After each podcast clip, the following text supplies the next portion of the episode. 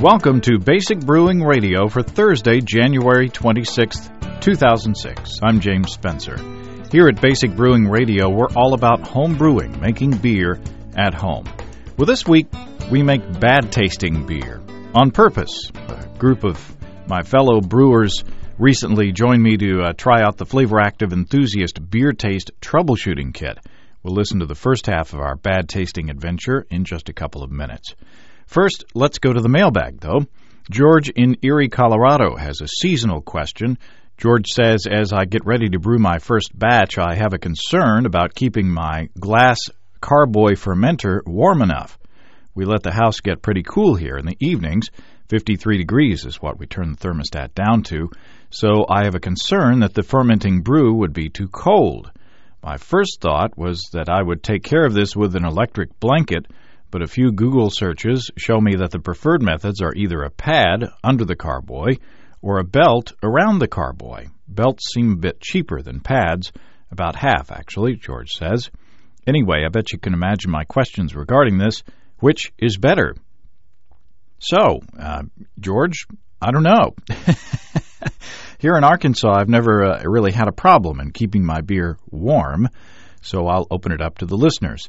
Uh, do you out there have advice for George? What's your experience with belts or pads in keeping fermenters warm? I guess George could uh, do lagers in the wintertime, but if he wants to do an ale and uh, needs to keep his beer warm while it's fermenting, uh, what should he do? We can glean some information from a couple of past emails for hints on what others have used to solve the same problem. Ben from Estacada, Oregon, wrote recently and said, I've read from various sources that temperature control is one of the most important things that you can do to improve your homebrew. I recently ordered a carboy heater. It's a sheet that you wrap around your carboy and plug in, kind of like a waterbed heater. Uh, because Ben says it's actually too cold here in Oregon right now to brew ales. And he said he, at that point he was still waiting for the, the carboy heater to arrive. So uh, we don't know how it worked out, but uh, Ben went on to suggest a show on temperature control. So there is more interest there in doing a show on keeping beer cold and warm uh, while it's uh, fermenting. Jay from Salem, Oregon writes with an innovative solution that he's found. Jay says there are many discussions about dealing with fermentation and storage temperature, and I've not heard anyone who suggested my solution Jay says uh, he got an old refrigerator free from his in laws, lucky guy, and got a thermostat from my homebrew shop. It basically goes between the refrigerator and the plug and turns it off and on depending on where I set the gauge. If I'm doing an ale and need a warmer temperature than ambient temperatures, I put a 15 watt light bulb in the fridge and put a tinfoil cover over it. With this, I can get any temperature that I want. I also use this fridge for storing my beers that I'm aging when it's not in use for the brewing process. So, there's another solution. Uh, Jay in Salem, Oregon, um, is uh, using a light bulb in his refrigerator to get the warmer temperatures. So, I'm going to ask those who are in uh, colder areas what do you do? What do you use to keep your fermenters warm during the winter time? You can uh, send your solutions to james at basicbrewing.com or use the contact form on basicbrewing.com. And please don't forget to tell us where you're from. One more quick email because we've got a long show this week. Matt from State College, Pennsylvania wrote to get advice on making a vanilla stout. He wanted to know whether to use vanilla extract or vanilla beans and when to add the flavoring. Well, I remembered tasting a vanilla porter from Dry Dock Brewing Company in Aurora, Colorado, when I was at the Great American Beer Festival, that uh, that porter was excellent. So I wrote uh, Kevin DeLange, the brewer at Dry Dock, for some advice, and uh, Kevin says I tell homebrewers to use whole vanilla beans. You can use about four or five for five gallons. Kevin says to uh, split down the center and then chop them up and soak them in just enough rum to cover them. Soak them in the rum during primary, and then add the chopped up beans and rum to the secondary. And he says it turns out nice. So, very good. If, if Kevin says that's the way to do it, then I'm, I'm sure that's a good way to do it. Kevin is also the owner of the Brew Hut, a homebrew shop in Aurora, Colorado. And you can find out more about his shop at thebrewhut.com. And we thank Kevin for his help. This week is a milestone of sorts. This week marks the first time that uh, I produced a basic brewing video podcast that is completely different from the audio version. Uh, in this week's video podcast, uh, I rack the six pack IPA into the secondary fermenter and add whole hops for dry hopping. You can go to basicbrewingradio.com to view the video, or you can subscribe to the video podcast uh, through iTunes or any other podcast aggregator. And uh, you know, we're working on a page to be a home to the video podcast on the site, so we can archive uh, past episodes there. Now, before we go on, I want to thank everyone who's sending in feedback on the All Grain DVD. From what I've read, it looks like we did a pretty good job overall, and uh, I appreciate the suggestions for how we can tweak the video to make it uh, a little more clear. You still have time to get in on the pre-release version of our DVD for the low, low price of $10 by going to basicbrewing.com slash grain. That's basicbrewing.com slash grain. Well, now on to the meat of the subject. Three fellow brewers and I got together recently to taste some bad beer. We tried out a kit that consists of powders that you add to beer to simulate off flavors from the brewing process. It was sometimes nasty, to tell you the truth, but very educational. Okay, usually as brewers, we get together to taste good beer, what we hope to be good beer. But tonight we are here for the purpose of tasting bad flavors in beer. And I, I, appreciate you gentlemen coming to help out in this regard and educating us and our, and our listeners. And uh, joining us are, are Andy Sparks. I'm Andy Sparks. I uh, own the home brewery in Fayetteville, Arkansas. Uh, and I've been on a few of the podcasts with James, uh, and I look forward to uh, doing this test. I've, I've wanted to do this for a long time, so I look forward to doing it. And another regular here on the podcast is Steve Wilkes. James, thanks for having me back again. Um, I am a home brewer, fellow home brewer with James, and a loyal customer of Andy's. And uh, and I'm really tickled to be part of this as well. This will be really interesting to do. So thanks. And Chris Milam has been heard on the podcast. If you've listened to all the podcasts, he's one of the in one of the early ones. And Chris, tell us what you do. Well, I'm a CPA turned professional brewer. I'm the professional brewer down at the Hog Haus Brewing Company in Fayetteville, Arkansas. And tell us, give us a bit about your, your educational background in brewing. Uh, my educational background in brewing involves uh, studying at the University of California, Davis, and also with the American Brewers Guild, which is in Middlebury, Vermont. So you you know a little bit more about beer than we do, I, I hope.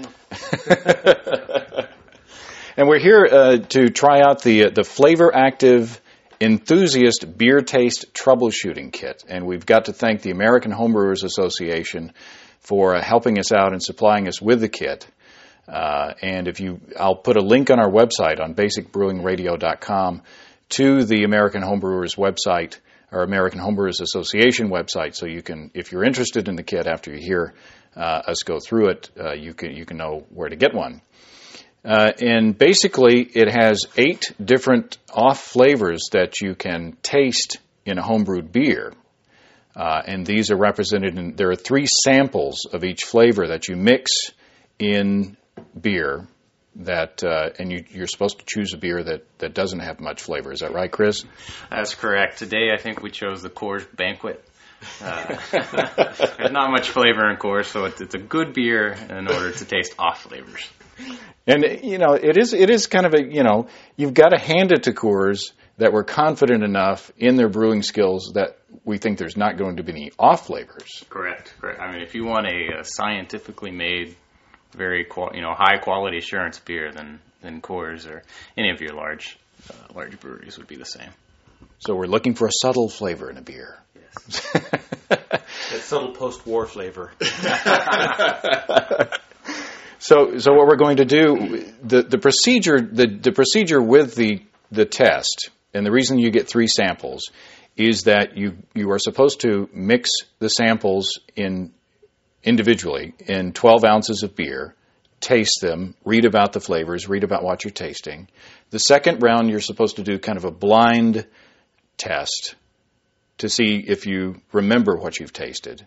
So you would uh, mix in the, the flavor. The second time, blind, taste it, score yourself, or or somebody would score you. And then the third round, you would have you would mix the flavors in 24 ounces of beer, so that you would would be diluting the flavor and really testing yourself. But tonight, what we're going to do is just go through one round. Uh, because obviously we're not going to have time on the on the podcast to go through all three. We may go through all three uh, later Well, I sure hope so. Andy's Andy's wanted to go through the test. He's been he's been chomping at the bit. Um, so Chris, in, Chris, you've done other uh, more elaborate taste tests. Is that right? Correct. Correct. Yes. Uh, through my schooling, we've we've actually done a, a series of I don't know about 33 to 35 different flavor tastings, and uh, just about every one of them is not too pleasant. Oh joy! I can't wait for this. Hopefully, this is the only time I taste some of these flavors. Of course, Andy, being a, being a homebrew shop owner, uh, you told me one time that there's only one reason that people generally bring you beer, right? Yeah, it's it's unfortunate that uh, you know somebody walks through the front door with a couple of their homebrews. It's not because they're proud of it; it's because they want to know what they did wrong. So I get to try a lot of uh, pretty bad beer, but uh, everybody's got it, got uh, got it in the right spot. You know, they really want to make good beer, and that's why they're coming back to ask these questions. So, So- I think this will be a big help for me to be able to tell people, you know, what the different things and, and help diagnose their issues and their problems. But but have pity on your homebrew store owner. Bring him good beer every now and then. Yeah, every now and then bring your prize beers. That, that's what we really want to drink. Okay. Well, do you think that's enough to, to kind of introduce what we're what we're doing here this evening? We Absolutely. we've got our pitcher, and it's a uh, it's a it's as we say back home, it's a crystal crystal pitcher. We we got it when we were married, and I've never used it. So now we're using it for to mix bad beer. So we will mix our first sample of uh, bad beer, and uh, or, or bad beer flavors, and, and we will be right back. Okay, now we've mixed the first sample. This is metal contamination in Coors. Yeah. Ooh. Boy, the the nose of this is very metallic. That's amazing. Well, I would describe it like if you put a penny in your mouth, kind of, you know, wash it around a little bit. You'd have a good idea what this is like. It's definitely uh, coinage in your mouth. Uh, it's it's uh, there's a, there's a slight blood you know taste to it. Um, obviously, the taste once you let you swallow the beer, uh, or first you actually take the drink, let it set in your mouth a little bit, let it warm up, and uh, then swallow and you know breathe out your nose. And what happens is those that those aromas that are pretty volatile go through your to be scientific here that uh, epithelium uh, olfactory epithelium, which is the sensory in your nose that, that uh, detects all these flavors, and uh, you really get a sense of that that metal contamination. No Uh, kidding. this I've seen it more honestly. I've seen it more in home brewing than I have professional brewing because uh, you know we, we we tend to have uh, one way to avoid this is to use acid to clean all your stainless steel because it passivates, replaces chromium where you get a lot of rust, and uh, I mean, it's it's a little harder harder to come by the good acid and uh, and, uh, Well, and not the homebrewing. '60s anymore. Yeah, it depends on what kind of what part of the country you live in. Well, uh, I'll tell you what this reminds me of. Uh, this is a flavor that I've experienced a number of times, and it reminds me of being about 19 years old and buying hot beer. You know, really like, I don't want to say a, a label, but a cheap beer that's been sitting on somebody's counter, you know, in the heat for a long time. That's its flavor to me. You know, it's like, mm, let's have a beer. Yeah. Yeah, I mean, a long time ago, the cans were not lined or, or something because I remember when I was young, uh, old beers that had sat around for a long time would taste this way. Yeah. Um, but I, I assume now with the lining on aluminum cans, you probably won't get that for a, quite a long time. Absolutely. In fact, and of course, I haven't tasted all that much homebrew from around places, but I've never tasted this taste in any homebrew that I've had. But I have tasted it in canned beer, and you're right. It's been many many years ago. So, yeah, You know, I it doesn't. You know, when you guys were tasting it, I noticed, especially Steve, you really winced, like it really offended you. I don't know. Maybe this.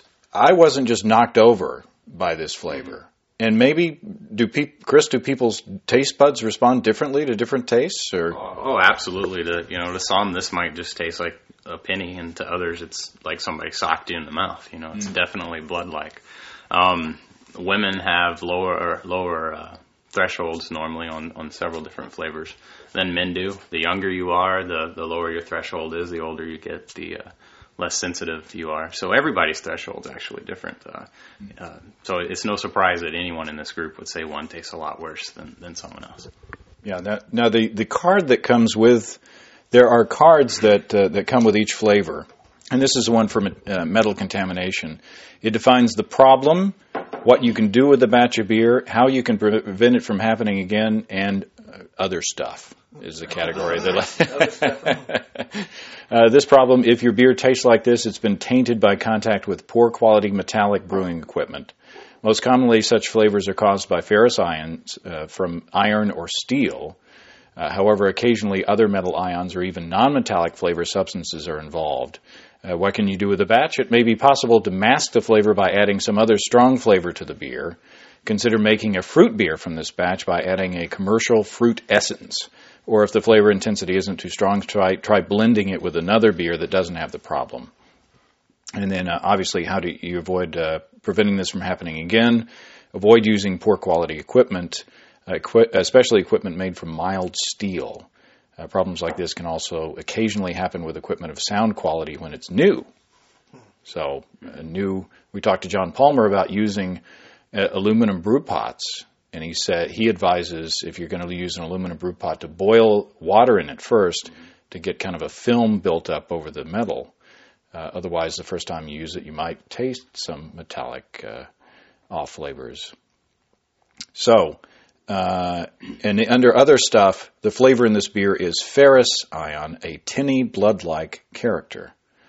Uh, so it says, aside from having a distinctive flavor, ferrous ions affect the beer in other ways. They will make your beer foam more stable, which is a good thing. Not if it's like this. Man, that's a pretty beer. that's a pretty beer, but you know, it doesn't taste so good. But they will also speed up the development of haze and oxidation flavors. So, so there we go. Any any other comments about metal contamination? I'd like to say though, uh, for the listeners who are homebrewers, um, if you do have obviously a pot, you know, or some of your valves that you might use are rusted, it's probably just best that you go ahead and replace them. But uh, if you do want to go out and you want to buy the acid, actually passivate the stainless with. Uh, make sure it's a nitric acid blend. It's the nitric acid that does the passivation, not not phosphoric. And is, and is that something that uh, is nitric acid? Is it dangerous to use? You got to watch out for. it? Absolutely, you need to uh, follow all the instructions, all the safety instructions that are included with it, all the all the uh, personal protective equipment, and gloves, goggles. Uh, naturally, it is an acid and, and it can burn you. Very good. All right. Well, we will rinse and we will maybe eat a pre- piece of bread. Have a good beer. And uh, now, if we have a good beer between each of these, it's going to be a long evening. okay, we will we will uh, get set up and we'll move to the uh, next flavor. Okay, we're back, and uh, I've instructed them not to not to smell their beers yet, uh, because uh, this this next one is um, spoilage by acetic acid bacteria. Okay, everybody, pick up your glasses and. I'm not really perceiving much aroma. I'm not either. It actually smells a little sweet to me. I'm actually taste or I'm, I'm picking up some um, some of the um, the smells almost like it's um, you know some of the wild beers, some of the sour beers in the in the nose a little bit. In fact, a lot. And I can't say that it's unpleasant, really. Hmm. It's it's more. Is it more subtle than the first one? It definitely seems to be to me. Uh, maybe I don't know. It seems a little sour, kind of uh, I don't know, kind of a weird effect on my tongue, but I don't know really if I can describe what's different about it nor what makes it special. I think this, if, if you don't mind me saying so, is, is an opportunity where I think it would be beneficial for us all because we all perceive this as, as pretty low in our terms of thresholds. Why don't we just taste a Coors, a regular Coors, and then taste that immediately, and then I think it'll jump out to all of us. The difference. That, that's a good idea. We got to set a, ba- a baseline.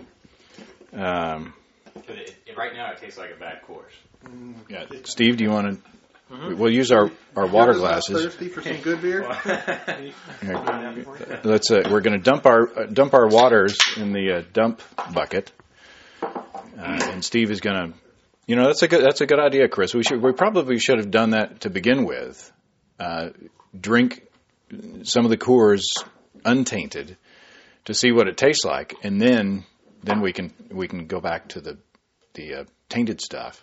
Tainted stuff.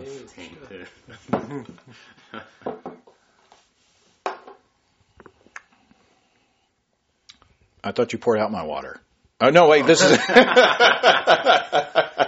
I'm sorry. Cheap shot. Cheap shot.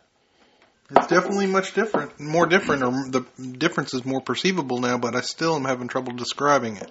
Yeah. The difference that I feel is in mouthfeel more, and I don't know if that's the powder or if that's I don't, I don't know what's causing that, but it's kind of like the beer with the off flavor in it taste is flatter, and it tastes more watery. That the the Coors that's the the good Coors is crisper and brighter in my mouth, and this stuff just tastes like it's kind of old to me. Seems a little, a little. Uh, oh, I, I don't know, like a little more sour. Um, kind of tingles on around the edge of my tongue or in the bottom of my mouth a little bit, um, like you do when you eat a sour candy. But it's, I still don't. I can't put my tongue or my, you know, say what it is that I think it tastes like. Well, sh- Shall we read the card? Sure. The card says the flavor in this beer is acetic acid, a vinegar-like flavor. So does that does that help you? Yeah, um, but it still, it doesn't taste like vinegar. That's I, I don't taste vinegar in this. I just it tastes a little sour, which some beers are meant to taste sour. So I guess you you could always make this put this in the sour category. If, you, if this is the problem with your beer, you can just claim it's a crazy Belgian. Or, That's right. It's a wild American ale. Well, well, smell the beer and and think of uh, dying Easter eggs with those. Oh yeah, Yeah. that's great, James. Yeah, it does. Uh, That's That's that's that's that's what That it is smells a like. vinegary smell too. Yeah. that I remember from uh, being a kid. Yeah, it's like dying Easter eggs with those things where you put the vinegar and you put the little caps, the little tablets in there. Yeah, and, and I'd also say that uh, you know when you and Andy went out to the uh, the brew event in Denver, and we then got some La Folie, as how you pronounce it, and that had that very strong sour taste and very strong. I called it sauerkraut in in the nose. Uh, this has that, but the La Folie was really good, and this is just kind of flat and not really happening. So when you do it on purpose and you do it skillfully, you know, that's when you have something that's worth putting in a champagne bottle. But it says the problem on the card. If your beer tastes like this, it's been spoiled by acetic acid bacteria. These could either be Acetobacter species or Gluconobacter species. Did I pronounce that right, Chris? close enough. Close enough. Uh, what can I do with a batch? Destroy it. Whoa. There's little you can do to improve its flavor, and while you have it around, you risk spreading the problem to your other beers. However, if you're feeling adventurous, you could always make vinegar from it. So, and then how do I prevent this from happening again? Uh, there are two main contributors to this problem dirty equipment and exposure of beer to air. The first is relatively easy to deal with. Sanit- uh, sterilize all your equipment before use, either with chemicals or with heat. The second be, uh, can be addressed by maintaining a blanket of CO2 on the beer at all times during and after fermentation. Avoid splashing of beer during transfers from one vessel to another. Finally, make sure the headspace on bottled beer isn't too big.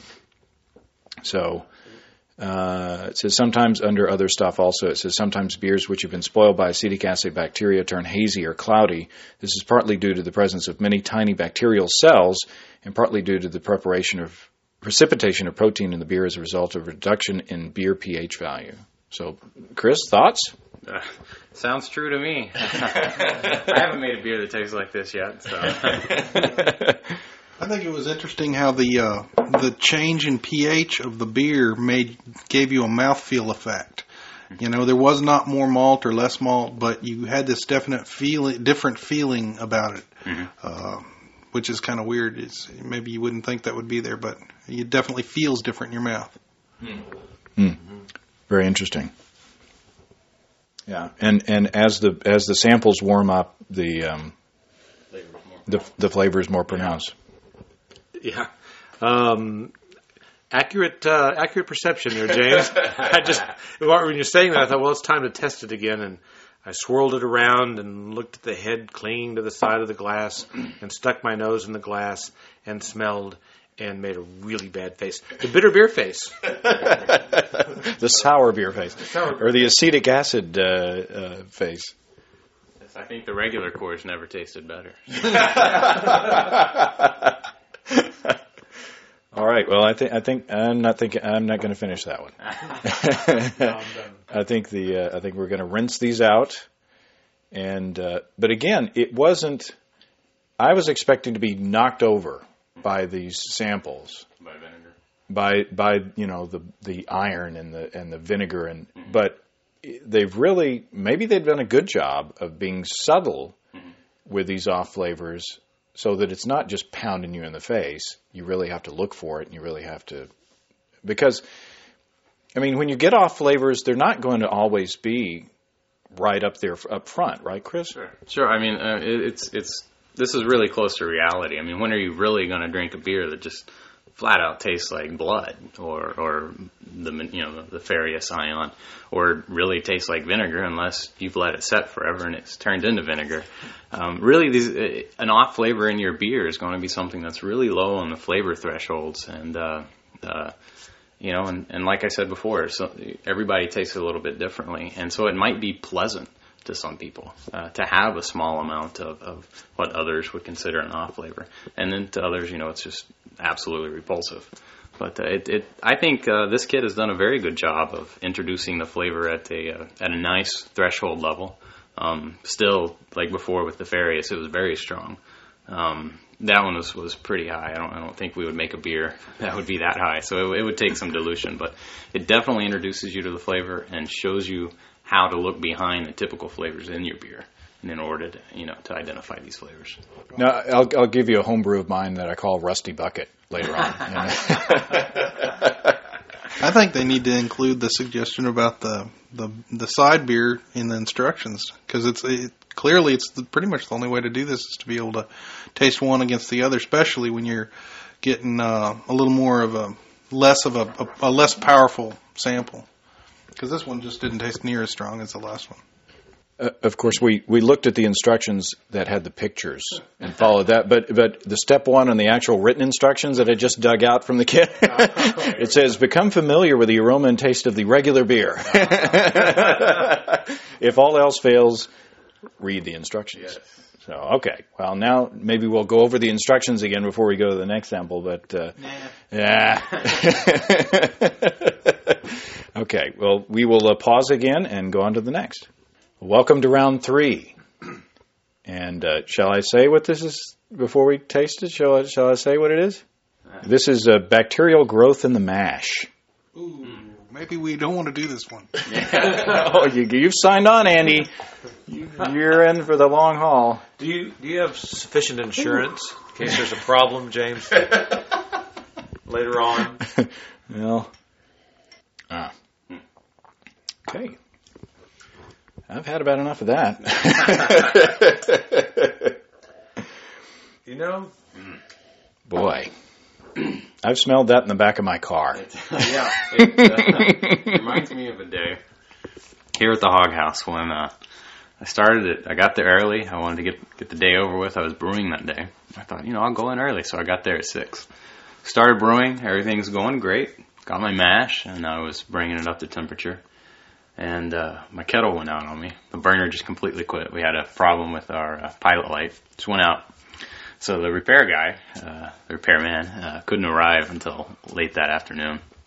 He got there, couldn't repair it. So it's like, well, you know, what the heck? I'm gonna, I'm gonna let it set overnight, see what it smells like in the morning, just for fun. I wanted to, you know, see what the uh, soured mash really, really smelled like because I never attempted it before.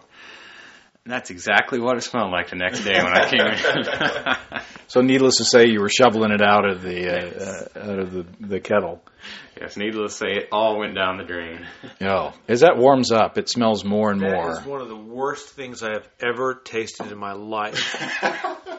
and and I've eaten army food. so Oh. Well, actually, you know, most home brewers have, may have had a chance to experience the smell. Um, whether you used uh, like specialty grains or if you're an all grain brewer, you've dumped your mash out somewhere like a compost pile and gone back a week or two later, and it smells really ripe if you kick it over. And this is what this smells like, just rotting grain, kind of. Yeah. Yeah, it's definitely we uh, sell we sell we give all of our malt away after we use it, all the spent grain, and uh, there's not much left in it. A little bit of vitamin, that's about it. Uh, we give it to the cows, and uh, it's that's definitely those grain buckets that we shovel all our all our grain into. That's that's a good smell. Boy.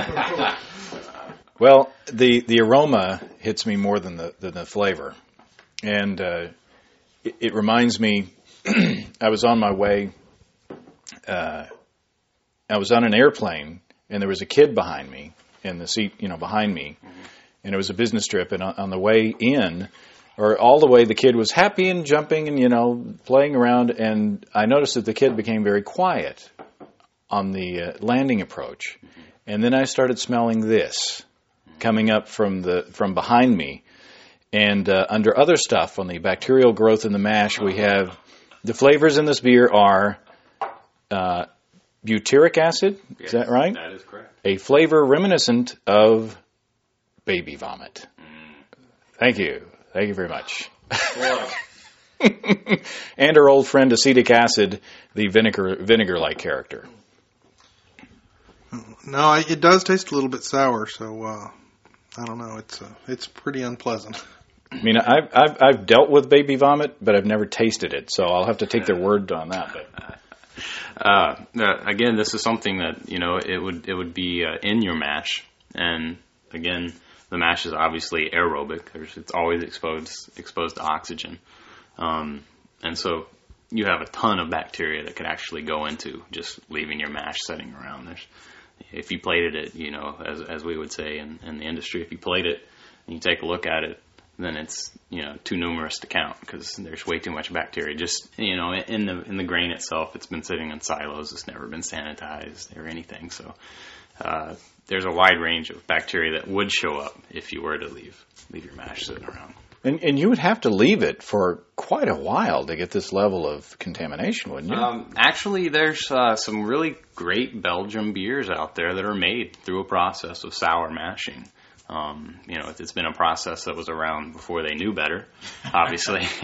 but uh, you know, they, they do develop some pretty good uh, soured mashed beers, and uh, there's a few microbreweries in the U.S. that do it, and they they'll let it set, you know, somewhere between you know five hours or, or a little bit more. Or they might go overnight. Uh, but it, it's pretty much a minimum of five hours, and then you can start to really taste that soured mash finish into the beer. What happens is, is the bacteria obviously is no longer alive after you boil it. You know, it dies and excretes all of its contents. But uh, the the effect of that bacteria, those those chemicals that it's released, is still in the beer, and it's going to stay in the beer. So if you're mashing and you get called away, you get called into work, and you come back to it a few hours later, you might just want to get some more grain, right? change the style that you're aiming for. you just never never forget. You're just homebrewing. It's uh, it's very plausible just to change the style and and go for the baby vomit.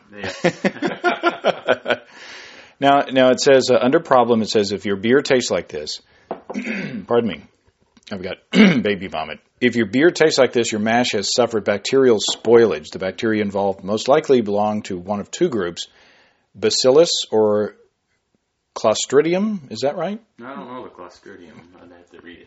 that sounds like something you'd get an ointment for. Yes. Uh, what can I do with the batch? These off flavors are not very flavor active, so you may be able to blend this beer with another beer that is free of off flavors to produce something that is quite acceptable.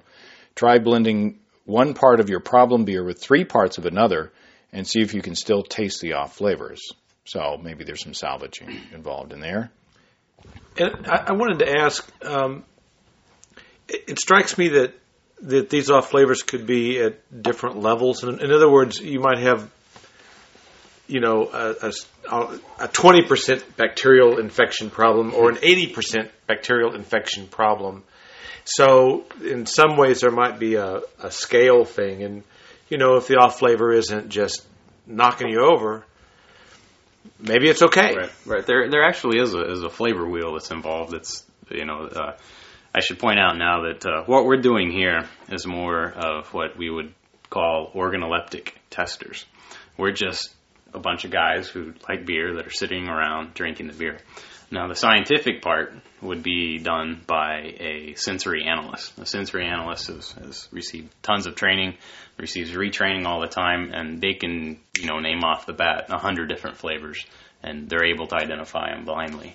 Uh, you know, we can now identify baby sick. yeah, I got that down.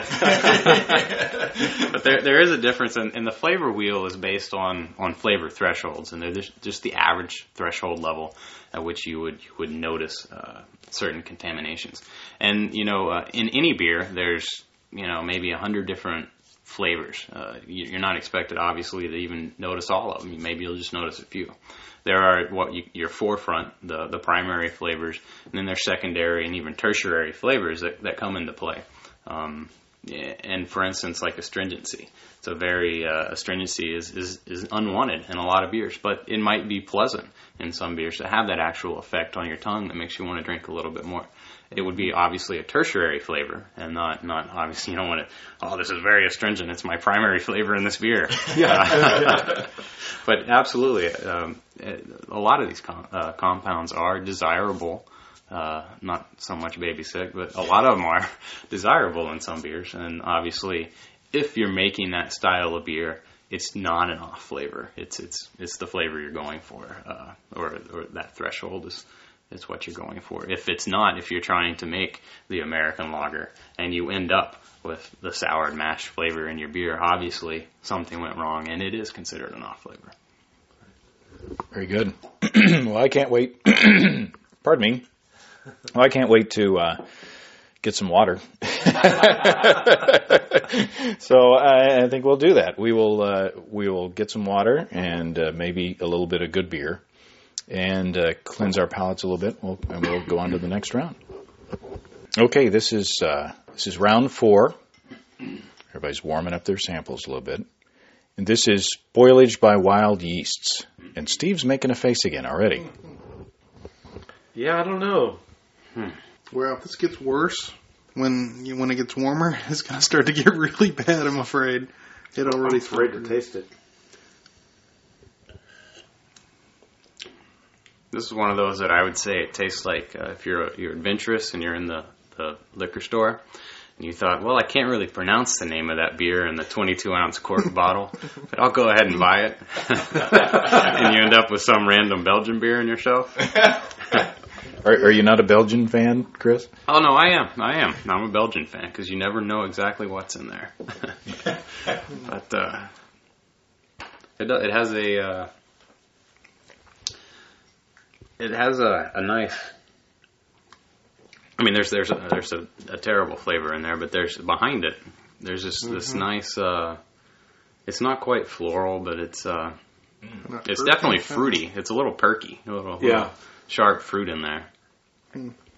Oh, but the aftertaste is what gets me. yes, yes, yeah. It just kind of lays down and takes residence right there. Yeah, Ah, I think Groucho Marx had a line in one of his movies that he felt like the no, it was W.C. Fields. He felt like the Russian army had been walking over his tongue in their stocking feet. this is this is pretty much what you're left with, What huh? is what? Yeah, okay. Spoilage by wild yeasts. Uh, the flavors in this beer are four vinyl. Help me, Chris, Guaiacol. Yeah. a clove-like character, Okay. and uh, styrene, a plastic-like flavor. so if you were drinking your coffee cup instead of uh, drinking out of your coffee cup, if your beer tastes like this, it has been spoiled by wild yeast that belong to the genus Saccharomyces or to the gen- genus Brettanomyces. And Andy, you sell these in your store, don't you? Well, yeah, because these are these uh, are the basic uh, yeast that you can get from White Labs and uh, and Wyeast that are the Belgian strains. Um, but there are only two of the the whole bunch of uh, different kinds of yeast that make up the Belgian beers um, and make them so unique. But they are the two predominant ones, and they're the ones they sell. It says, What can I do with a batch? You may be able to blend this beer with another beer that is free of off flavors to produce something that is quite acceptable. Try, try blending one part of your problem beer with three parts of another and see if you can still taste the off flavor. Alternately, you could think about making an opportunity out of the problem. You've produced something that's halfway to being a, a Weiss beer, or is it a Weiss beer? No, it's either way. Uh, so, so why not go the whole way, brew a Weiss beer and blend it uh, with this one to make something special? I So- think, uh, like I'd mentioned earlier, it has that pleasant note behind it, and that's exactly what I was thinking of, is that clove flavor that I've tasted and then plenty of, uh, you know, German wheats or, or uh, Trappist uh, ales. It has that nice little clove note to it. It, it says uh, basically clean your stuff. and uh, it says deal with contaminated yeast by replacing it with a fresh supply from a reputable source. Don't try to acid wash it. Acid washing doesn't kill wild yeast, so that's a good that's a good uh, point. It will kill bacteria, Sure. right? But it won't kill the, the wild yeast because it's a yeast too. Right, and, it, and if you are so brave as and and you're a home brewer and you're going to try to acid wash your yeast, uh, you know, be careful because don't expect to be able to make the same beer you made when it was a normal yeast when you bought it from the manufacturer because it uh, the acid is actually going to you know change the yeast profile and it's actually going to have a different profile the next time you use it. Ah. So if and it, as a professional, they always say if you acid wash your yeast, acid wash it every time. If you don't acid wash your yeast, don't do it. Hmm. Because it, it, there goes your consistency. Exactly. Keep the beer covered during fermentation, and avoid putting the fermenter in damp, moldy areas. Oh, So, well, I have that problem. so this, I mean, this isn't the, you know, I I went crazy over the wild beers, you know, over the the stuff from like Russian River and and you know, I think what Pizza Planet or Pizza not Pizza Planet, Pizza Port was doing some stuff. Ford had some, some and uh, who was it? Uh, Goose Island had a couple too. Um, but there, then it's a balance, and you have a rich malty character, something to balance this against. Where we're we're drinking against such a light profile, this, the Coors that it's really way out of character. It's just it's it's unpleasant because it's so upfront. So don't let us turn you off of trying to brew with Brett. You know, or people to um, or in you know you, you should be adventurous. Um, and I think on the podcast that you did uh, with Vinny, they talked about the fact that they they do things in different balances. So they might add only a very little bit of this yeast, and they do it at, in like the secondary fermentation, so that it, it it doesn't have as much sugar to work with, so you don't pick up as much of the flavor. Um, you know, because it is what you want is a subtle touch of this, not you know overpowering. Unless that's I guess what you're going for. yeah, there are there and adventurous. I think is a good Yeah. word for it because there are some adventurous brewers out there who have used 100% Brett to make their beer. Uh, you know, it's again that's what they were going for. So I wouldn't necessarily call it an off flavor in their beer, but uh, it's definitely uh, you know in Coors as we're drinking it tonight. It, it is a strong off flavor, and I think uh, it's a good point that this is probably five or six times the threshold of what you would normally find in a regular beer. and also uh, they were talking about um, the dangers of working with wild yeasts. We went to Andy and I went to a presentation where uh, Vinny uh, Ch- Cilurzo from Russian River and uh, the brewer from Allagash and Goose Island were up there talking about Belgian beers. they ta- started talking about working with the Brett, and you in their breweries they basically have set up a separate brewing system just to deal with the wild yeast. Sure.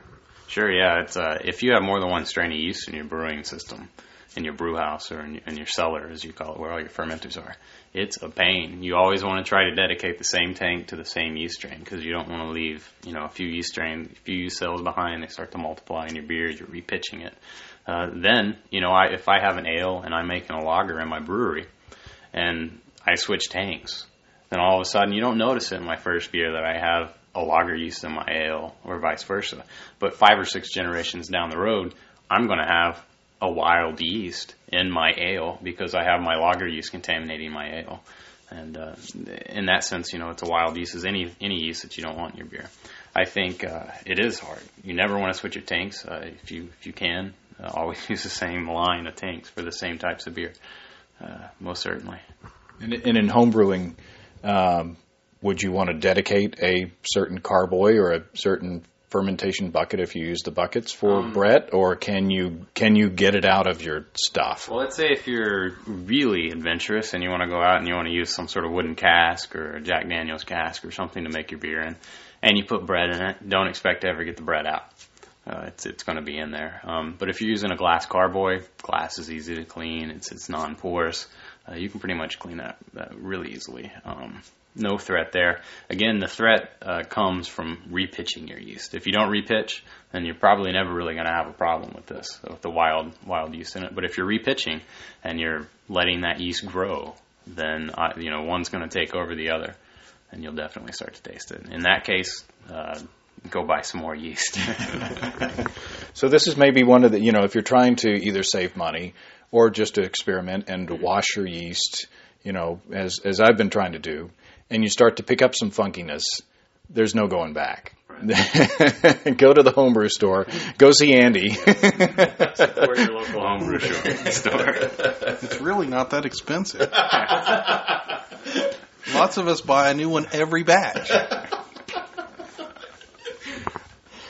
well, great. Well, that's that's. I think we'll call. Um, I think we'll call this good for the first round, and we will uh, we'll pick this up at a at a later podcast. We'll we'll do the the, the second round of tasting tonight, uh, but we may want to we may skip a week and, and come back with a, another podcast on this subject. With gentlemen, I I appreciate your your time and your sacrifice.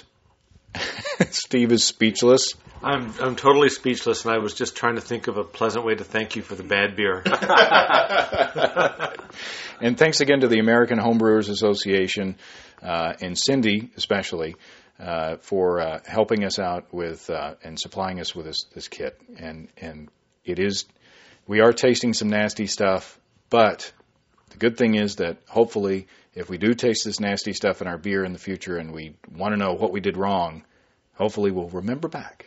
well, well, I can tell you the first uh, several batches I brewed, I would just freak out. I'd taste the first one and go, "What's wrong with this?" Almost always it was fine. I just didn't know what it was supposed to taste like yet. And in fact, I did. I'm, I'm one of the guys that brought in some beer to you, like my second or third batch. The first one was fine. The first batch I ever made was a porter. It was great. But like the second batch I brought in, or, or that I tasted, well, it turned out I just tasted it way too early. It was still, it wasn't done at all. But I was freaking out, and so you've been the, uh, you helped me figure that out. And it turned out that the beer was great later on. I, I had a boil over my first batch, and all the hops wound up on the stove.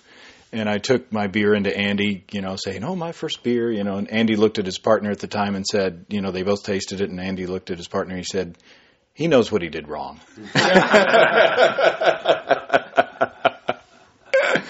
oh, well, thanks, guys, and we we will pick this up later.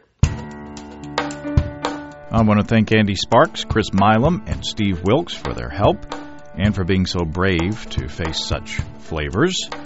You can find a link to the home brewery and the Hog Haus Brewing Company on basicbrewingradio.com. You can also find a link to the page of the American Homebrewers Association site that features the Flavor Active Kit. And thanks once again, much thanks once again to the American Homebrewers Association for their help. Well, next week I'm planning on having David Myers from Redstone Meadery to talk about mead in general and the International Mead Festival in specifically. Uh, that's coming up on uh, February 10th and 11th in Boulder, Colorado. For information on the festival, you can go to meadfest.com. And if you have brewing questions, show suggestions, or just want to say hey, write to james at basicbrewing.com or just fill out the contact form on basicbrewing.com. And please don't forget to tell us where you're from. And if you're wanting to get into home brewing, while, I, while you're on our site, you can check out our DVD, Basic Brewing Introduction to Extract Home Brewing. We'll walk you through the process step by step. And you can see a listing of the fine folks across the country who sell our DVD. And if there isn't a vendor in your area, you can order it from us directly online. And don't forget about our all grain DVD at basicbrewing.com slash grain. Well, that's all until next week. Until then, thanks for listening. I'm James Spencer. Production help for Basic Brewing Radio and our website is provided by Kelly Dodson. Basic Brewing Radio is a production of Active Voicing. We'll talk to you next time. So long.